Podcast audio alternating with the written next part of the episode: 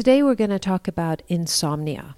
And this is pretty personal for me because I also suffer from insomnia.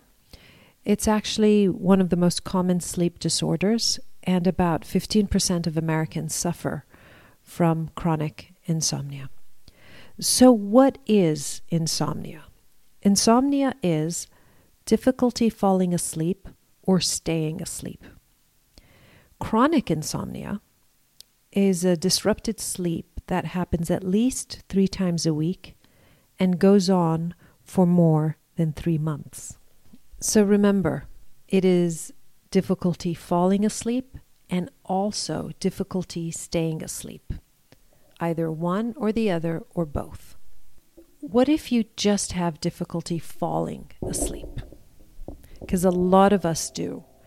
Well, what is defined as difficulty falling asleep? If you fall asleep within 20 minutes, that is actually excellent and you have absolutely no problem.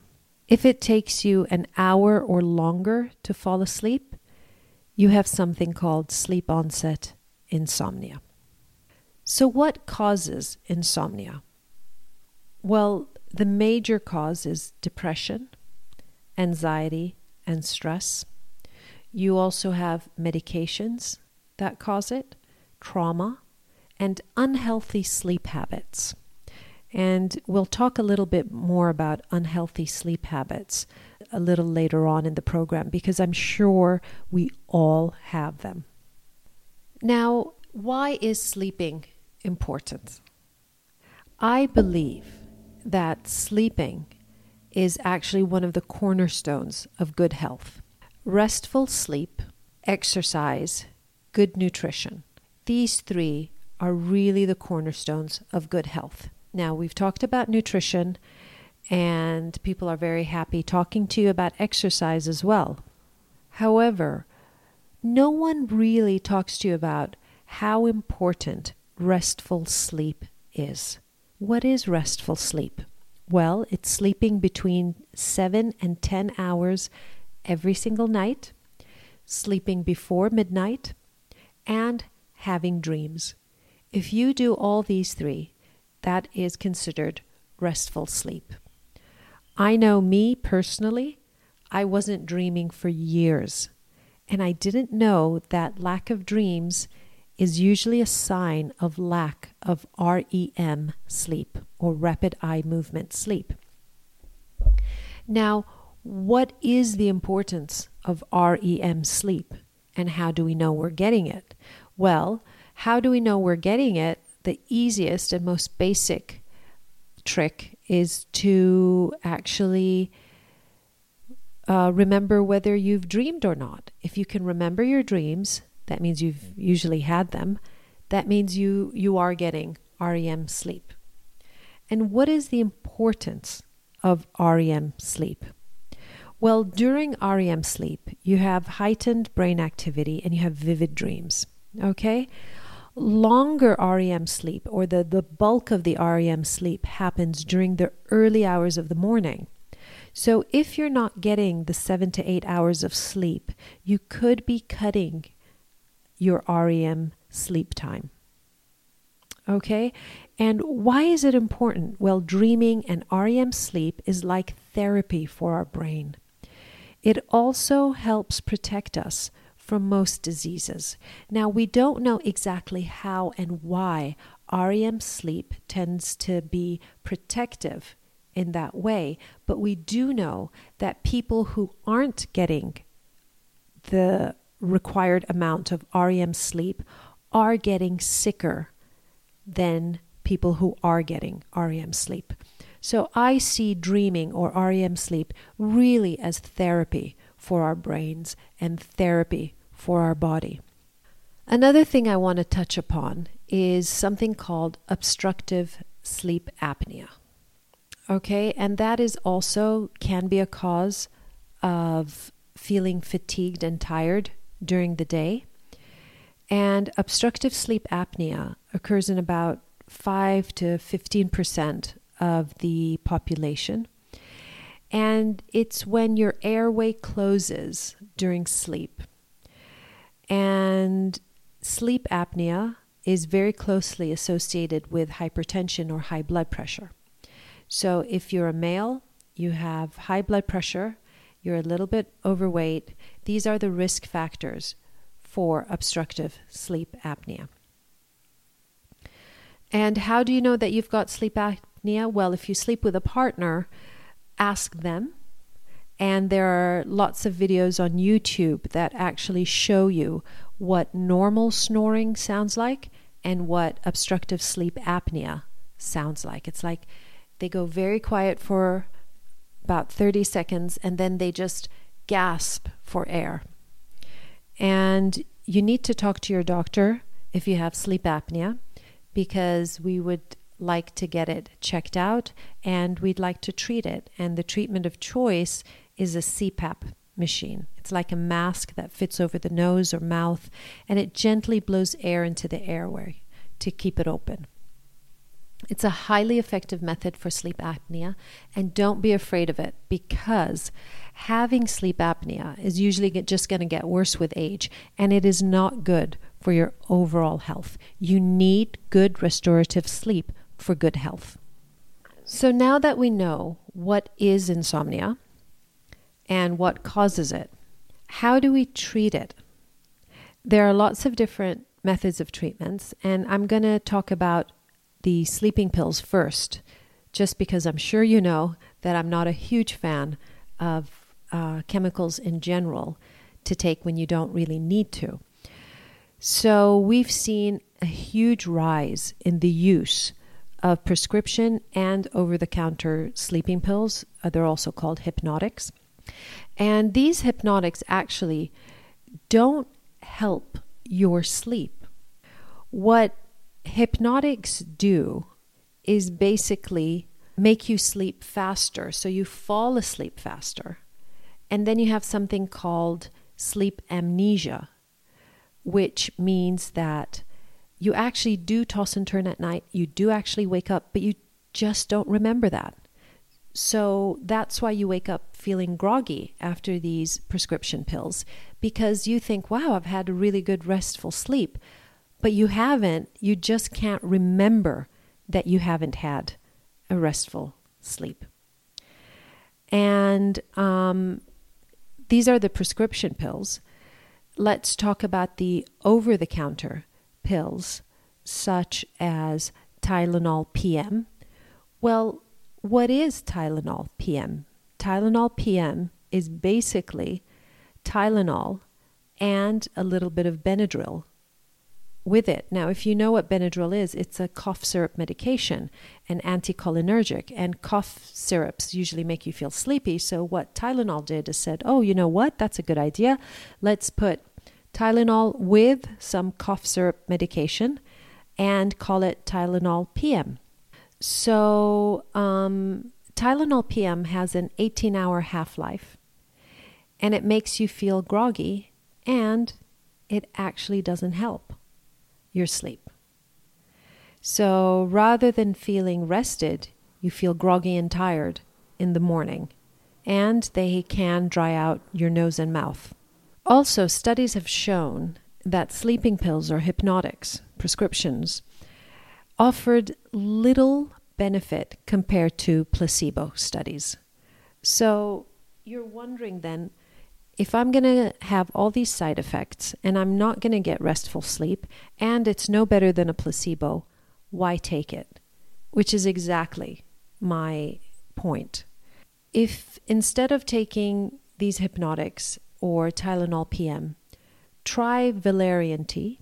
Try it for the short term. It takes about two to three weeks for you to see uh, benefit from herbs. They do take longer than uh, pills but try it and see if it works for you. Another thing that a lot of people like to try is chamomile tea. And chamomile tea is great, it's a relaxant. However, it also is a mild diuretic, which means it makes you want to pee more often.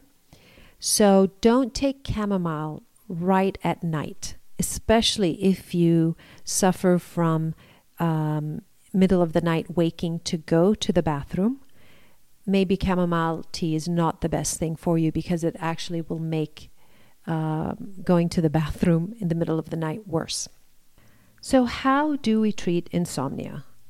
I see insomnia as multifactorial, and therefore, there are a few things you have to do in order to treat it. Um, one of the best teachers I've had for sleep and sleep disorders is called Dr. Rubin Naiman, and he's got a wonderful um, sleep website called drnaiman.com, which is D R N as in November, A I M as in Michael, A N.com, drnaiman.com. And he's got um, wonderful books and wonderful CDs to help you and, and help educate you as to what is happening to you when you sleep and why certain things are either helping you sleep or c- certain things are hindering your sleep. So, we talked about the over the counter pills, um, the hypnotics. Let's talk about things you can do to treat it. Number one is try and have a sleep inducive bedroom, which means I don't want you to do anything in the bedroom except sleep. If you want to watch TV, TV has to be watched outside of your bedroom. So your bedroom should be sleep conducive. Okay. You don't want an uncomfortable mattress. So your bedroom should be 68 degrees Fahrenheit, which is 20 degrees Celsius. That's pretty cold. And um, you don't want exposure to too much light at night.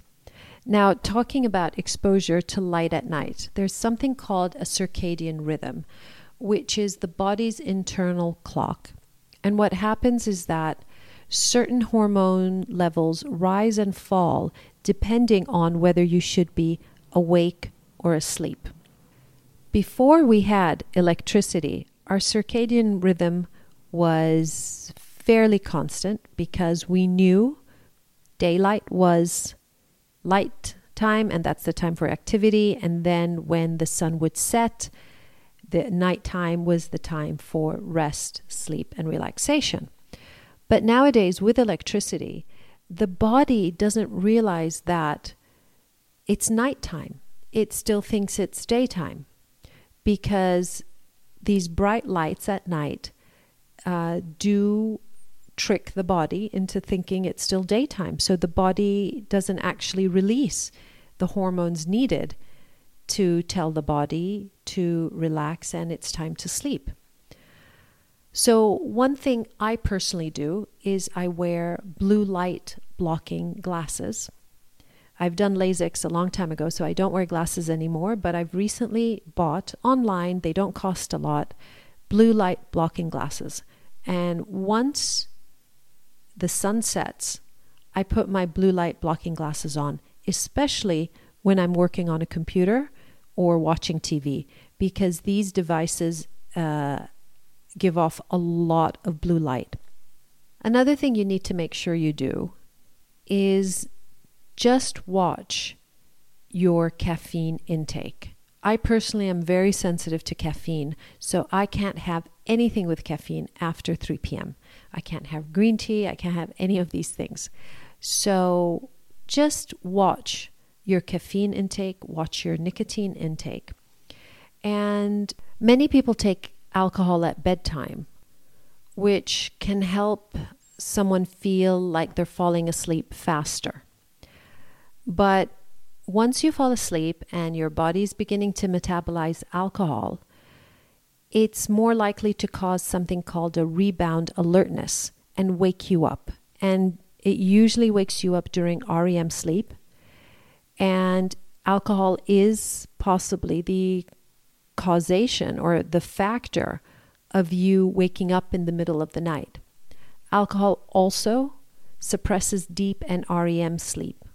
So, generally, drink less, drink with a meal, and earlier in the evening, or not at all, because um, some people are quite sensitive to it and they find that even if they drink earlier in the day, it still does disrupt their sleep. So, remember how we were talking about the circadian rhythm, your body's 24 hour clock, and blue light blocking glasses? Well, studies have shown that early morning light exposure is so important for resetting this biological 24 hour clock.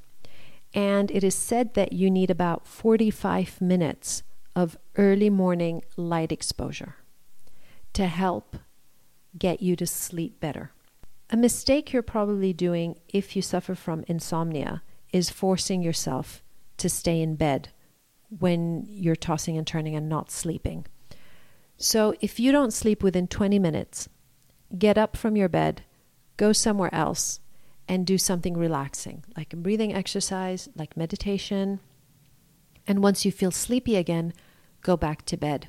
What you want to do is train your mind into thinking bed is for sleeping, not bed is for tossing and turning at night.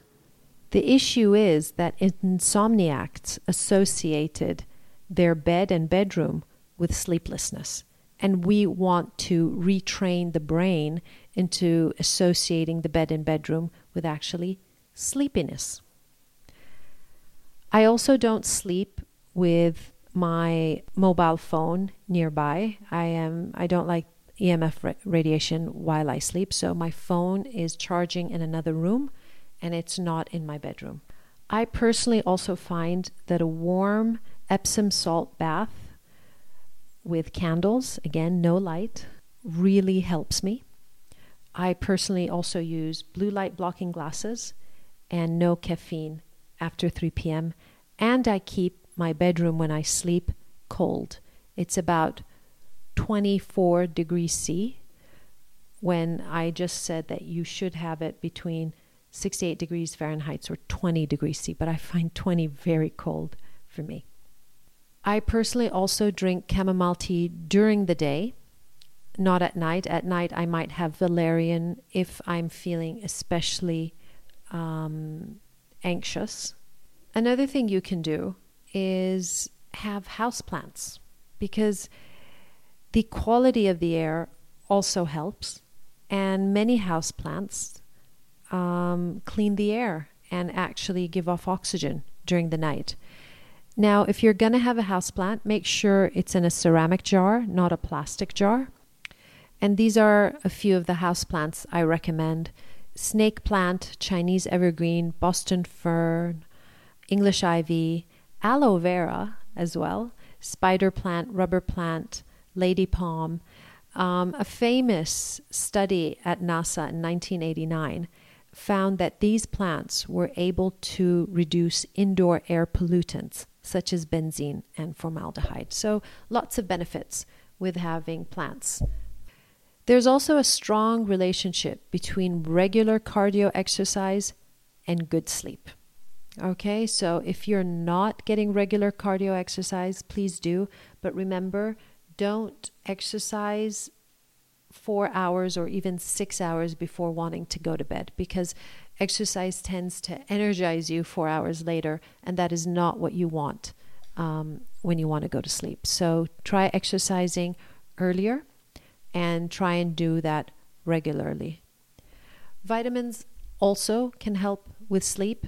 Some supplements, such as calcium, magnesium, and B vitamins, may support sleep. Um, a multivitamin like my DLMD liquid multivitamin contains all that.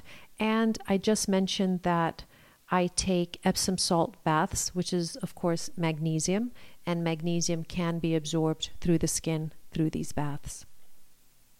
So let's also talk about melatonin, because that's one of the treatments. Um, melatonin is a hormone secreted by the pineal gland, and it decreases as we age. It's called the sleep hormone. And um, the dosage of melatonin is about 0.3 milligrams every night. Now, if you go out and look at the melatonin tablets out there, they're usually three milligrams, and that's far too much. You need 0.3 milligrams every night. And Dr. Rubin Naiman says that sublingual melatonin tablets are best. And another thing about blue light blue light suppresses melatonin. So, our light filled night, the melatonin is suppressed, of course. So, melatonin is so sensitive to light that if you see a car coming towards you in the street, by the time the car passes, its headlights have already caused your brain to send the signal to suppress melatonin. So, what to do? Wear blue light blocking glasses from when the sun sets. And um, if you need to have, because we do need to have lights at home, um, Dr. Naiman suggests red light night lamps because red disrupts our circadian cycle the least. Now, I haven't yet done that because it's too much hassle, really, for me to go and change up all my lights to red lights. So I just wear blue light blocking glasses and I find it really helps. Now, if you do all that and it still doesn't help, then you might want to look into doing CBT or cognitive behavioral therapy. And it has been shown to be extremely, extremely effective. Now, why I didn't mention that in the beginning is because to do cognitive behavioral therapy, it requires training. So you need to go, you need to get trained in it, um, and you need to then, of course, do it regularly. Another cause of insomnia is certain medications. So if you take certain medications, one of the side effects could be um, insomnia and or disrupted sleep. So just if that's the case and you've been doing all that I suggested and still nothing's working and you are on prescription medication, maybe talk to your doctor about that. A lot of people with insomnia, and myself included, um, feel sleepy, but once we get into bed, we just can't sleep because suddenly our brain decides to start working and suddenly we decide to obsess over things or think about things, and we shouldn't. So there's this beautiful quote that I read somewhere that says patients with insomnia frequently report a subjective sense of not feeling sufficiently sleepy during the night. In actuality, they are probably too noisy. I don't know about you, but I definitely am. And when I decide to think of nothing and clear my brain, I find I can go to sleep within 20 minutes. Depression is usually the most frequent cause for chronic insomnia. And if you are feeling depressed, then maybe that could be the cause of your insomnia. And I would like you to try light therapy. I would like you to expose yourself to sunlight. I would like you to spend 10 minutes a day with exposed arms and exposed legs in the sun and see whether that helps lift your mood. Because studies have shown that light is a potent antidepressant and it's even more effective than antidepressant pills. There are two books or resources I think you guys should check out. One is called no More Sleepless Nights by Hauri, H A U R I. And the other one is the website I had mentioned earlier, drnaiman.com. And just to leave you with this beautiful quote from Dr. Naiman To get to sleep, we have to learn to surrender wakefulness. Dr. Naiman believes that sleep is in all of us. We are just not surrendering to it. So I hope this podcast on insomnia is helpful and explains a few of the things that are happening to you and why you're having difficulty falling asleep. And I really hope that the tips I just mentioned will be of help to you and help you get a good night's sleep. And remember, between 7 to 10 hours is what you need for good health. And sleep is as important as diet and nutrition in our overall health.